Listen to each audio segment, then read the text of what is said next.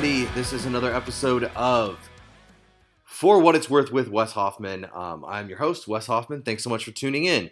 Uh, thanks to everybody who had checked out the first episode with Stay the Course. Really appreciate it. Those guys are great. Uh, like I said, we've toured with them uh, three times now. They're coming to St. Louis to play a show on August 13th. So make sure to uh, check them out if you're in the St. Louis area. Uh, would love to see you guys there. It's at Platypus in the Grove on Manchester. So make sure to check them out. They're going on tour as well. So uh, hit their Instagram. It's Stay the Course 316 on Instagram uh, for all their tour dates. And make sure to check out their new song, I 35. Um, they have a video out for it as well. So really love that song and glad that it finally kind of hit the airwaves and everything. So uh, thanks to everybody for, for checking that out.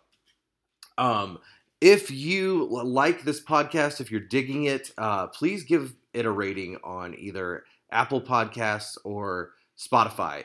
That really helps. I think just it shows those search engines, the algorithms that, hey, people are liking this podcast, people are listening. Let's show it to more people. So it just helps us get the word out a little bit. So, uh, yeah, I would really appreciate that. Uh, give us a five star rating on Spotify or Apple Podcasts. Uh, that would be really cool. So, uh, this episode is with Steve Rawles from Belvedere. Uh, if you don't know Belvedere, definitely check them out. They've been a, a band, uh, I would say probably around for 20, over 20 years, 25 years, maybe close to it.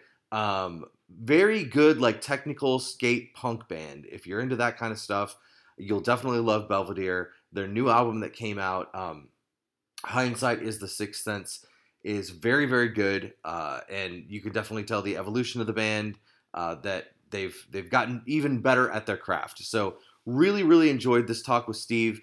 Uh, he talks a little bit about the history of belvedere and what's kind of sparked them getting out and touring this year because they're coming to the us uh, they're playing uh, festival camp punksylvania they've done a bunch of stuff in canada. They are getting out there and they are actually coming to play a show in St. Louis uh, with yours truly uh, at Off Broadway on August 27th. So I'm really stoked about that. I was happy to be the one to book the show and uh, put it all together, and you know I'm really excited to, to play with them. So uh, make sure to check out that show if you're in the St. Louis area. Um, Steve also talks a little bit about booking on this podcast and the importance of uh, when you're in a band and making connections with people and that's something that I have always really enjoyed about being in a band. Of course, I love playing music. I love performing. I love writing. I love recording. Uh, I love touring. But I all none a lot of that is not possible without making the connections that you need to to get your music out there to more people and to be able to get booked at different shows and make connections with different bands and and all that kind of stuff. So, um, I was literally, um, I, am a recruiter for my day job, and I was literally a professional networker for five years when I ran my own business, helping people find jobs and connecting them to companies and to other people that can help them find job referrals and stuff like that. So I really apply that same um, ethos and methodology to being in a band of just, hey, I will connect people, I will help people to venues, to other bands, to promoters, as much as I possibly can. So I love to hear Steve's kind of take on that, um, and he does booking full time as um, uh, as an agent now. So uh, definitely check out their music. Um, follow them on Instagram. It, it's just it's at Belvedere Band, I think, on Instagram. Uh, find them on Spotify. It's just Belvedere. You'll find them. It's very easy to find. Uh, and I hope you guys enjoy it. And here is this episode with Steve Rawles from Belvedere.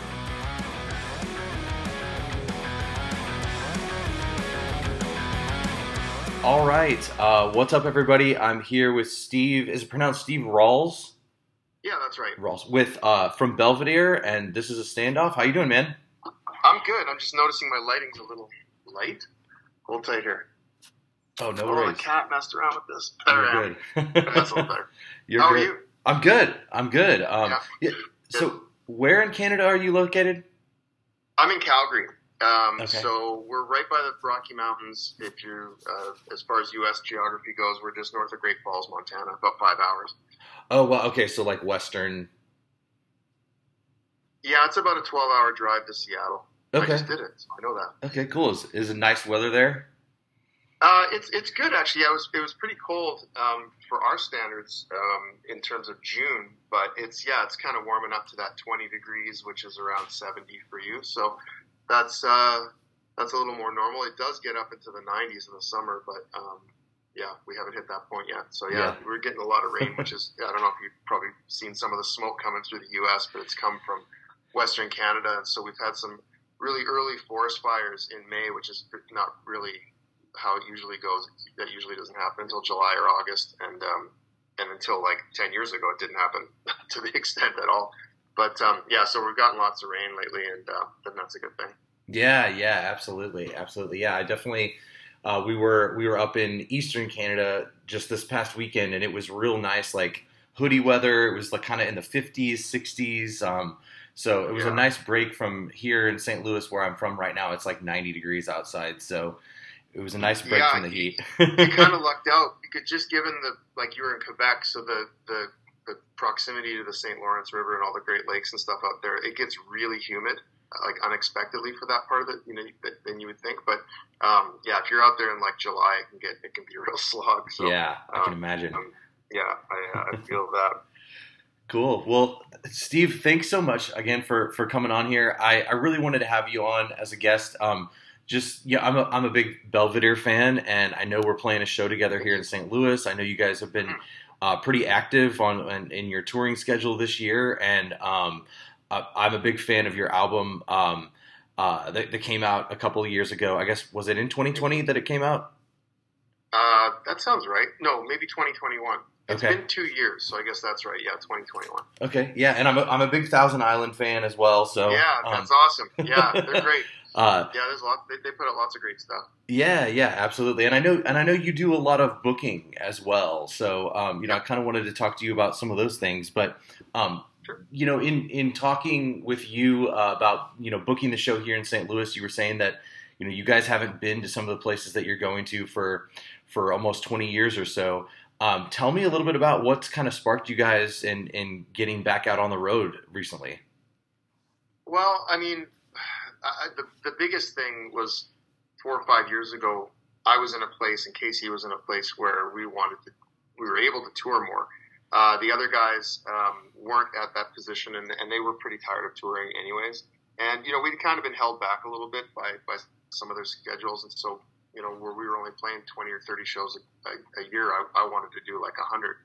And so, yeah, we kind of had that that split, you know, about five years ago and the new guys are really keen on touring, and that was sort of a big sort of kickstart. So you know, we, we had all these tour plans, um, and that, that all kind of fell through with COVID, and that we took that time to write that last record, "Hindsight Is the Sixth Sense," and record it, put it out, and then it was a really good kickstart to to making up all those dates and doing all these festivals and just kind of getting back out there. And I kind of thought originally that we would just kind of, I, I kind of wanted to go for it one more year because when we first tried to do it, I was like, oh, well, you know, the kid's going into kindergarten next year. Let's get this out now before he starts school. And then, you know, but now it's, it's just like, I think we're just a full time touring band again. So, um, and thankfully for us, it seems like, you know, we keep getting asked and offered, you know, festivals and shows and tours. So, um, I'm going to keep taking, taking them until, uh, I guess I'm too old to do this, which I, I keep saying like, oh, I'm, going to do this till I'm 30. I'm going to do this till I'm 40. And, you know, 50 is the next mi- milestone. So, um, I guess I'll just keep going. Yeah, yeah, absolutely, man. I just turned 40 earlier this year, and you know, my band this year we're doing more shows than I've done in a really long time, and uh, definitely more shows than we've done at, on the road, at, like probably ever. And we're we're really only at that like 30 shows a year mark, you know, but. Uh, most of those are gonna are out of town, and I, I keep telling the guys I'm like you know you know I don't really feel like I, I thought I would feel when I when I'm this age. You know I feel like I have a lot of energy and uh, when I talk to people about it, they, you know, the response is usually like, well, you, you should, if you're doing things that kind of keep you passionate and make feeling young, then, um, you know, it, it doesn't, you don't feel old. So, um, I've tried to take a different approach as, a, as sort of an older guy now. I, when I was touring in my late teens and early twenties, you know, you just have all the all the ideas in the world. Like we're just gonna we're gonna tour the U.S. and we're gonna play in front of these basement shows in front of five people, and it's gonna be rad. And it was it was rad for a long time. But when you're doing 200 of those a year for five or six years, you start to like you change, you know, like, I mean, we Yeah. changed as people, but also as you get older, you start to get into your mid 20s, go, man, it's great, but like, is this what I want? And we just went too hard. And that's ultimately why the band broke up in 04, is because we were doing 150 to 200 shows a year. And a lot of that in the 90s up until maybe about 2001 were in front of nobody. And, you know, it was good in a way because we were able to get tighter as a band and write more music and stuff, but we didn't communicate very well back in the day. And like, it really became where a lot of us were like oil and water with each other. We were in the van too much. Our lives were kind of crumbling around us, and all we had was us living in a van, sleeping on floors, doing all this stuff. And I appreciate it now in terms of what it did for my character and my expectations in life and stuff. Everything kind of feels like a gift now that we're playing these sort of big shows and festivals and stuff like that. I don't think I'll ever sort of take it for granted, but it really it it knocked us around pretty good, you know. And so now I kind of go, okay, like last year was different because we were making up a lot of stuff. We did some four or five week tours that were too long, but this year is all two week tours, and especially with a kid and family and wife and everything, I don't want to be away for five weeks anymore. I want to be away for two weeks. Now, if we do like two weeks, you know, eight times a year, that's still four months away from home, but it's spread out, and I can actually like feel like I'm still connected with my family. And also, I just don't feel like I get burned out. We play these great shows and we go home. We play these great shows and we go home. And it, it uh, for me, that just that that makes so much more sense. And that's how I think we're going to continue to do this into my 50s. You know, just just taking that approach. And I know a lot of other bands do that too. I book a lot of bands, so they're constantly saying, "Hey, look, we, we only want to go out for two, three weeks max. You know, if we have to go to Europe or something like that." But yeah, not not much more than that. I, I think these bands will stay around for a long time because of it. Yeah, absolutely. Um, t- tell tell me a little bit more about how you got into like doing the booking and everything like that. It was an extension of what I do as a band. So I don't want to say that I always say we're a DIY. It's not like we've done we've, we've not just done this ourselves. We have great record labels. We have uh, we've had great agents in the past um, that have have sort of showed me how to do things. You know, like I was just a kid booking shows in basements, and all of a sudden we got onto bigger tours and, and shows and festivals, and and you kind of learn along the way. And so I've been booking our band fairly exclusively in you know Canada, used to be the U.S. and Europe for a long time, and then we have partners in America that we sort of hand off these tours to. They're much better suited for these local markets. But it was really easy for me to just sort of say, okay, well, I'm going to start with some small bands. You know, I'm going to help them with some management stuff, and I'm going to help them with some booking stuff. I started with Wolfbrick and then La Armada, and then much the same was like, hey, we're looking for somebody to book Europe. I was like, I probably could do something for you. So then I did that, and then Cigar came around, and it was just like band after band. And you know, I started working with Straight Line and Drunk Tank and all these bands over in Europe, and it was a good sort of um, I don't know, it was just really what I was doing with the band. I was like, well, I feel like I'm doing an okay job with this. These bands trust me because we know each other. Um, I'm just going to be open and honest with them and just tell them how it is, and, and it seems to be working out good. And now it's you know spiraled into bigger things too, and um, you know bands like Authority Zero and Mad Caddies in Canada, and just old friends that have, you know they're in that situation where they're looking for an agent, and, and I'm, I'm I feel thankful that I got that call. You know, one thing that I that I've always been kind of big on being in a band, and uh, that's really important when when in booking and everything is not only being a great musician, uh, you know, and working on the music part of it, but also like the business side of making connections with people. Can you talk a little bit? I can imagine having, you know, basically what you said. All these bands were kind of coming to you saying, "Hey, we can, you, you know, can you help us?" Like, can you talk a little bit about maybe the importance of that or how like became evident to you? Yeah, I mean, doing the business side of things is not for every musician, as you probably know. Um, it's not what a lot of them want to deal with. They want to focus on their craft, and I and I support that. I started a record label when I was 18. This was Belvedere was kind of just like a, just a basement band. We weren't doing any shows, but we, um, you know, I started this record label, and I thought for a long time I was just going to be kind of like, you know, the the help behind a lot of a lot of these bands. And so I learned about distribution and record deals and um, licensing deals and all that stuff. And this was, you know, before digital, so it was mostly just like CDs, right? Well, I put out 13 releases over time, and some were European bands and American bands and Canadian bands, and that sort of set me onto. I was kind of just the I was just like the manager of the band, anyways. So you know, I was doing the label stuff. I was the one putting the money for everything. So I was like, well, okay, I'll just do all this stuff. And as you probably know, and I think a lot of bands that are touring, you need one person in that band who's going to be the band manager, or the band dad, or whatever you want to call it. Um, otherwise, you know, there's no direction for anything. You know, it's it's still. I mean, music isn't so much a business, but everything around music is a business. So you know, whether it's somebody's got to pay for that gas in that van, and get the van in the first place, and buy merch, and book these shows, and do all that stuff. And if you don't have that person, you just kind of you just grind away and don't really move forward too far.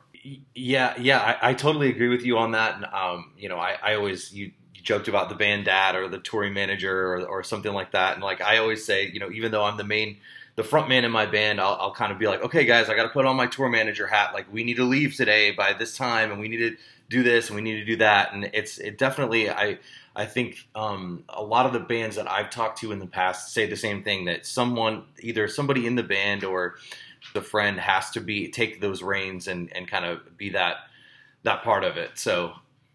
Yeah, it's funny. You really do have to wear a lot of hats. I mean, yeah, someone's got to be the TM and the booking agent and the driver and the financier. and sometimes someone's got to be the asshole too, right? And like, and yeah, I've certainly been that a few times. But you know, you you someone's got to wake everybody up in the morning when they're all hungover, right? Like, you got to make the show.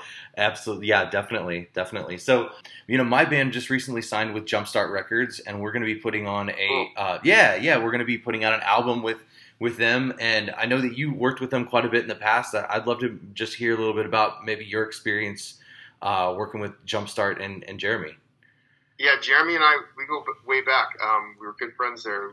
We'd see each other a lot. We don't see each other all that much, though. I've seen him in Germany now a couple of times, which is super cool. He's been great to, to come out to our shows. Um, yeah, we put out a couple records with Jumpstart Records, and we and you know Jeremy was really instrumental in in helping us develop as a band in you know the northeastern states, and really at that time we were touring a lot of the states, um, most of the lower 48.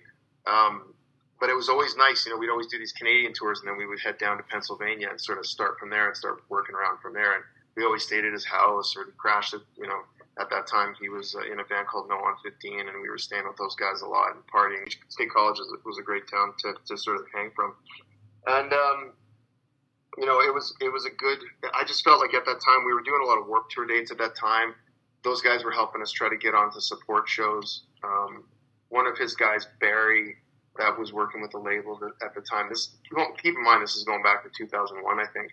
He originally helped us get on a Mad Caddies tour that went across Canada. That's awesome. And uh, I, you know that band, I probably any other band, you know, Europe, Canada, the U.S. So you know, there's lots of little little stepping stones, and they were just a small label that was just trying to get us in front. They were passionate about the band, and they were trying to get us in front of people. And, you know, so we had some records that were with them, and, and then we were releasing with Union Label Group in Canada, who, again, you know, those guys helped us get onto these package tours with Satanic Surfers, who we met across Canada, who ultimately took us to Europe for the first time. And That's so awesome. I love telling these stories because, you know, you always say, like, we're a DIY band, but we're not. We've taken a lot of little baby steps along the way with help from, from smaller labels and agencies that were that were just really passionate about the band, and we just took these little incremental steps. There was never like, hey, we've made it. You know, I still don't think we've, made it, but you know, you kind of just go like, you know, oh, well, let's do this tour. We'll, we'll, get on this show. Holy shit! Now they're taking us on a whole tour. Like it's it's um, and this is why I always say like, rule number one with bands: be nice to everybody. Absolutely. You don't know. I can. I'll, I'll talk for hours. let me.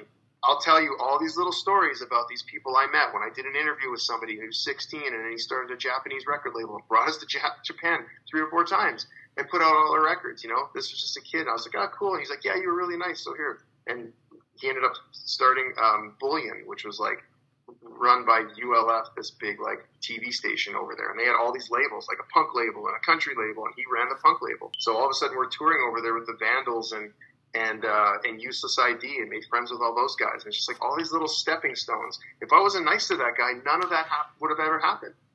Yeah, absolutely. I, I totally agree with you, and that's always just been something that I kind of take eh, eh, with me eh, as a as a person and as a band as well is just like kind of always being kind to everybody and, and appreciating and, and, being appreciative and even if some even if it's like you have to turn down an offer or something which having to turn down shows or something like that I would feel really bad because you know the people pleasing part of me wants to be like oh I really want to play this show for you but it's just like not going to work Yeah. for us. It's not going to work in our schedule. And like being even professional and polite in that way of like, hey, you know, please keep us in mind next time.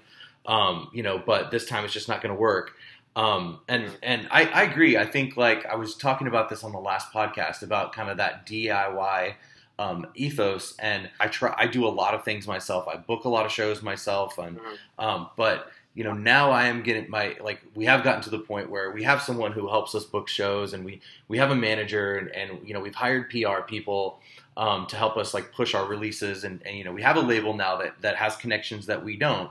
And that's really um, you know i don't think that's necessarily being a sellout. I think it's just taking the opportunities of hey this person can help us get to the next level or help us get a little bit further along. So I, that what you just said really really resonated with me there.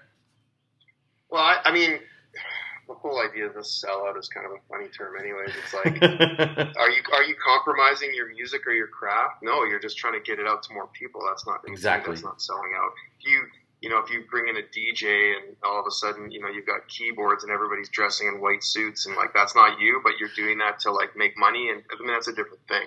Um, exactly I always said that I, I'm going to play the music I want to play, whether or not it's popular. And clearly, like skate punk has had its evolution through time, but you know, it's not 1995 anymore. But I still choose to play this music because it's what I love. If I'm going to go be in an indie rock band, I might as well go sit in an office and, and punch a keyboard, which I do anyways. But you know, it's my office. right, right.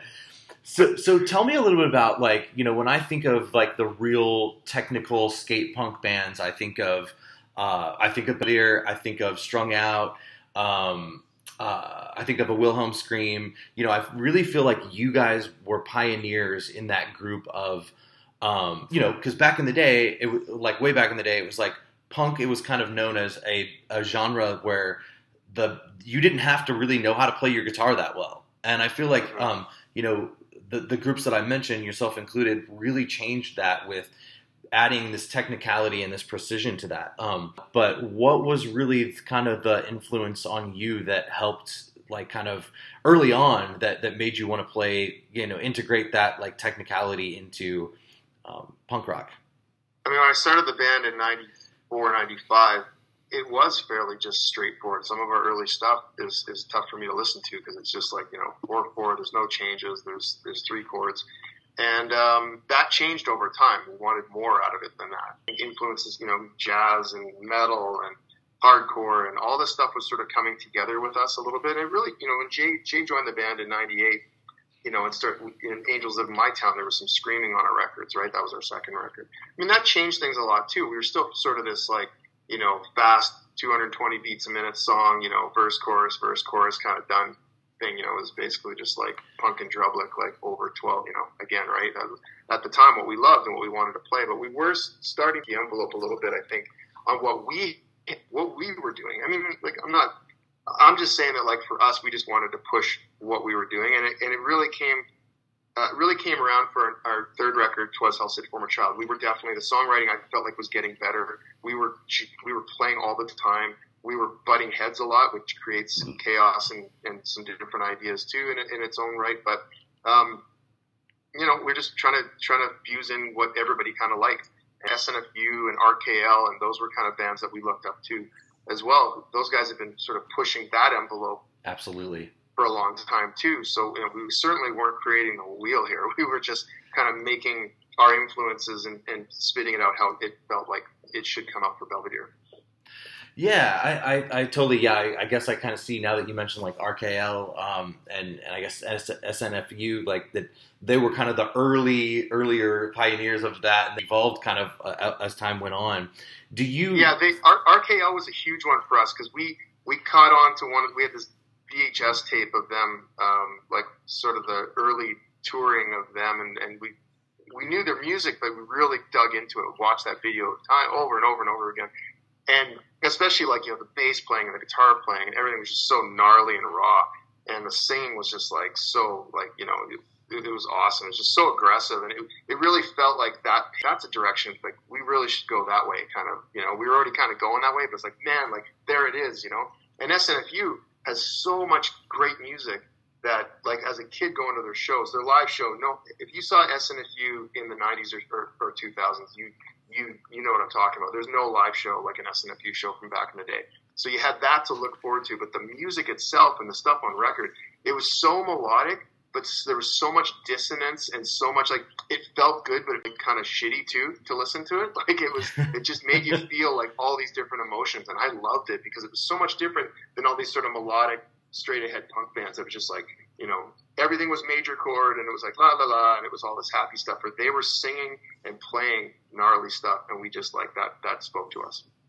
Yeah, that's that's awesome. I'm gonna have to go back and listen to some of the stuff in their catalog because I'm not super familiar. I'm more familiar with RKL, um, but I'll definitely want to dive in after this call. So, um, do you do you have people now that you run into that say, hey, you know, you guys really influenced me as a musician, or or your lyrics and your music, you know, really has helped me through tough times and that kind of thing? Yeah, it's happened a lot, and it's really humbling every time we. I get, I've seen a lot of tattoos Belvedere tattoos over the years, and that's that's a trip. Um, yeah, I, have had people tell me some pretty vulnerable stories of some incidents that happened happened to them, and, and that the music kept them going. And, and, you know, in some instances, it really it was you know helpful in, in, in helping them get through some tough situations. And that's hard to that's hard to really like rationalize to yourself because you write this stuff in a basement when you're 16 and you kind of hey i sure hope somebody like likes this and then you know somebody tells you this crazy story from colombia or italy or something and um, i don't ever take it for granted man. I, I know how, how much music means to me and i feel fortunate that to some people uh, a small group around the world that, that our, our music means something to them. Absolutely. Absolutely. Yeah that's awesome. Um, uh, my my band like we just our our someone got a tattoo of of our song lyrics. It's the first one that I've ever seen, and and it was definitely like my eyes about bugged out of my head. I was like, "You got to be kidding me!" That it was a it was definitely a, a humbling moment. Um, but I think mm-hmm. you know, I mean, that's a beautiful thing that you know. I think about how music, different bands have pulled me through tough times, um, and and different songs and everything like that. And you know, why can't we be the ones who are making music that are helping other people too? You know, so uh-huh. that's yeah. super cool. Um, yeah, yeah, it's, it's awesome. Yeah, absolutely. So, what's um? I know you guys are coming. You're coming to the United States. Uh, you're mm-hmm. playing Camp Punksylvania. Um, you're playing here in St. Louis. Uh, you know, what do you guys have? Uh, it seems like you have a pretty booked summer coming up. What's what's on the on the docket for Belvedere? So I just got back. Um, we just did some festivals up in Quebec, and we did a, a, run of shows with the Mad Caddies in Ontario and Quebec. And um, so we're going to be laying low for about six weeks. I have a lot of stuff to prep because I'm i am booking a lot of European tours right now for Cigar and Authority Zero and Adrenalized and Drunk Tank stuff going on.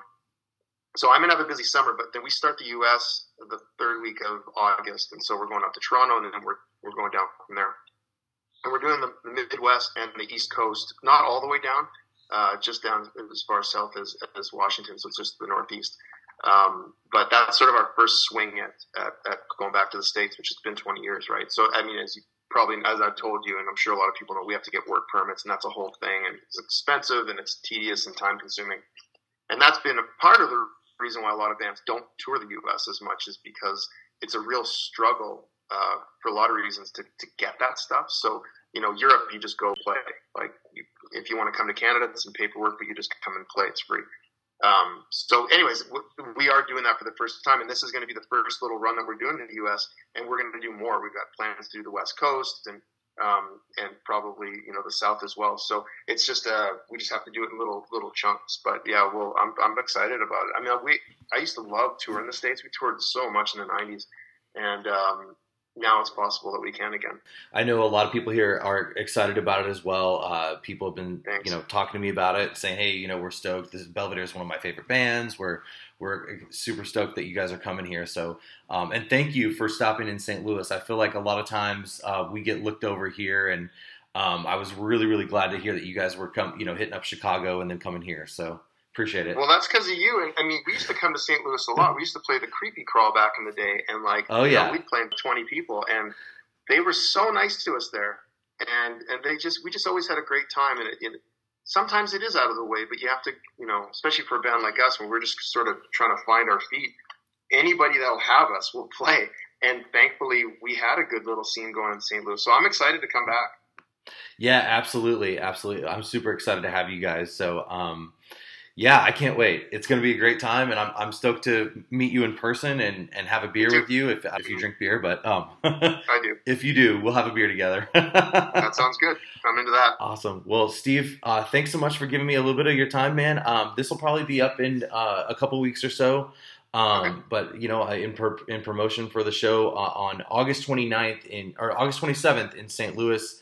And um, I know you guys are. I just saw yesterday uh, you're playing in Chicago with Counterpunch and uh, Bad Planning, which uh, we went on tour. We did a little tour with Bad, Bad Planning. They're awesome guys. Oh, cool. So, yeah. Yeah, we have a little history with Counterpunch. We, we played Groezrock, and uh, actually our first reunion show was in Paris. So we played this boat, and they they opened up the show, and so we uh, remember all those guys from the old days of playing the Fireside Bowl in Chicago and all that. So um, it'll be cool to see them. And yeah, bad planning as well. We've, we've been chatting a little bit online, so yeah, I'm stoked to uh, to do that show as well. Yeah, absolutely. Counterpunch came through here not too long ago with uh, a Vulture Wake. Um, cool. Yeah, yeah, it was super. It was a super good show. And then I got to meet some. I got to meet um, Eric from that band. We we went up to Chicago and played Punk the Burbs Fest uh, last year too. Mm-hmm. So they all seem like great guys, and um, so that that'll be a fun one. So, well, Steve, best of luck to you, man. I really appreciate you taking the time. And uh, yeah, I'll let you know as soon as this is up. That sounds awesome. Thanks for having me. All right. Much love.